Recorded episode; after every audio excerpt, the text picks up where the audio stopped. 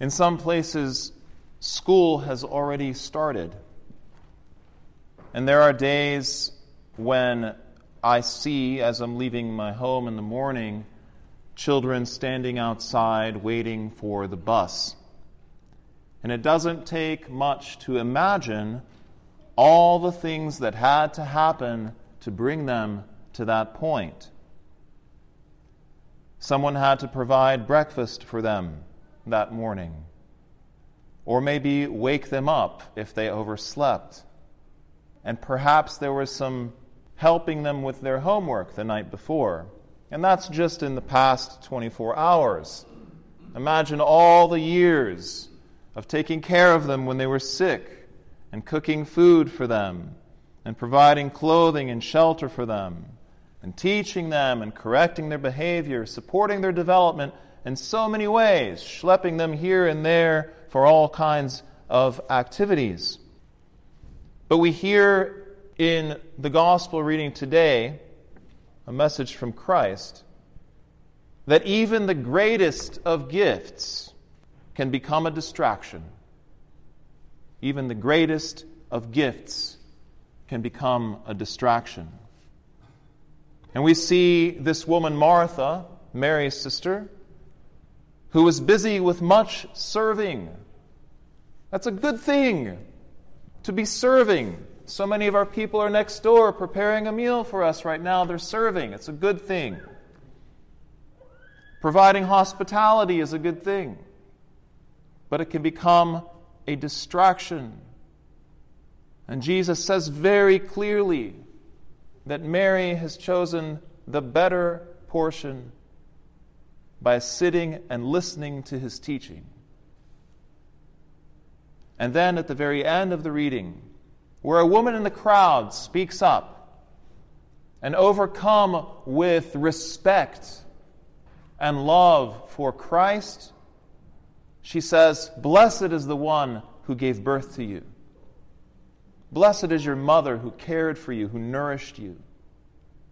And yes, motherhood is a great gift. None of us would be here had it not been for a mother. But even the gift of motherhood can become a distraction. Because the Lord says, Blessed rather are those who hear the word of God and keep it. And so we see this beautiful connection on this day when we celebrate and commemorate the departure from this life of the Virgin Mary. We see another woman named Mary who sat and listened to the word of Christ. And we see Christ saying himself that we are blessed when we hear the word of God and keep it, just as the Virgin Mary heard the word of God and kept it, not only by doing it, but even keeping the word of God within her very body.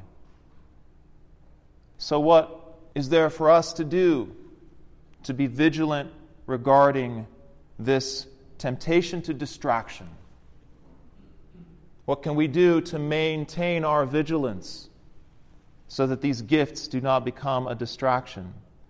One thing, again, from the text speak from your heart to God. Speak from your heart like that to God.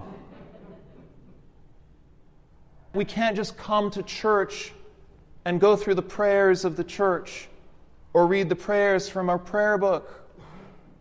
Those are so important, but we have to speak from our hearts to God, and we have to be open and willing to hear a correction from Him. Because we speak the truth we know, but the truth we know is incomplete. Martha knew that serving was a good thing, but she didn't know that there was something better. The woman in the crowd knew that motherhood was a beautiful and blessed and good thing, but she didn't know that there was something better. So speak from your heart to God and be open and willing to hear a correction, a teaching. Be willing to hear that there's something more that you're missing.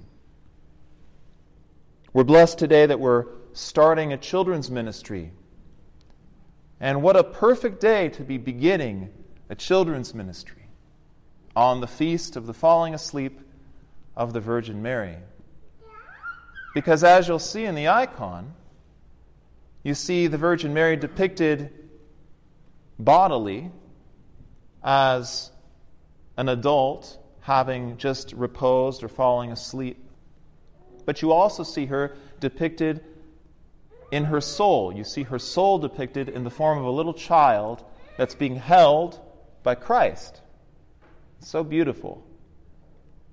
What we're trying to do here with the children's ministry that we're working on creating is exactly to create an environment where children can explore their relationship with Christ and they can learn how to speak to Him from their hearts. So that they won't just be ready when the school bus comes to pick them up for school, but they'll be ready for the adventure of life that they have to live in this world. And how beautiful would it be, brothers and sisters, if they were part of a community where everyone had learned how to speak from his and her heart to God.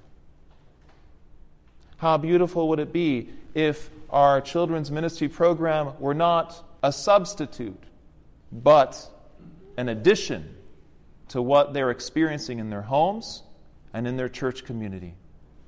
Because that's not meant to be a substitute, it's meant to be a springboard so that they can go even higher and know our Lord even better. So, through the prayers of the all holy Theotokos and Virgin Mary, the greatest of all mothers, whose dormition we celebrate today, may God give us the grace to call out to Him from our hearts, not just from a text, and to be open to hear what He has to teach us.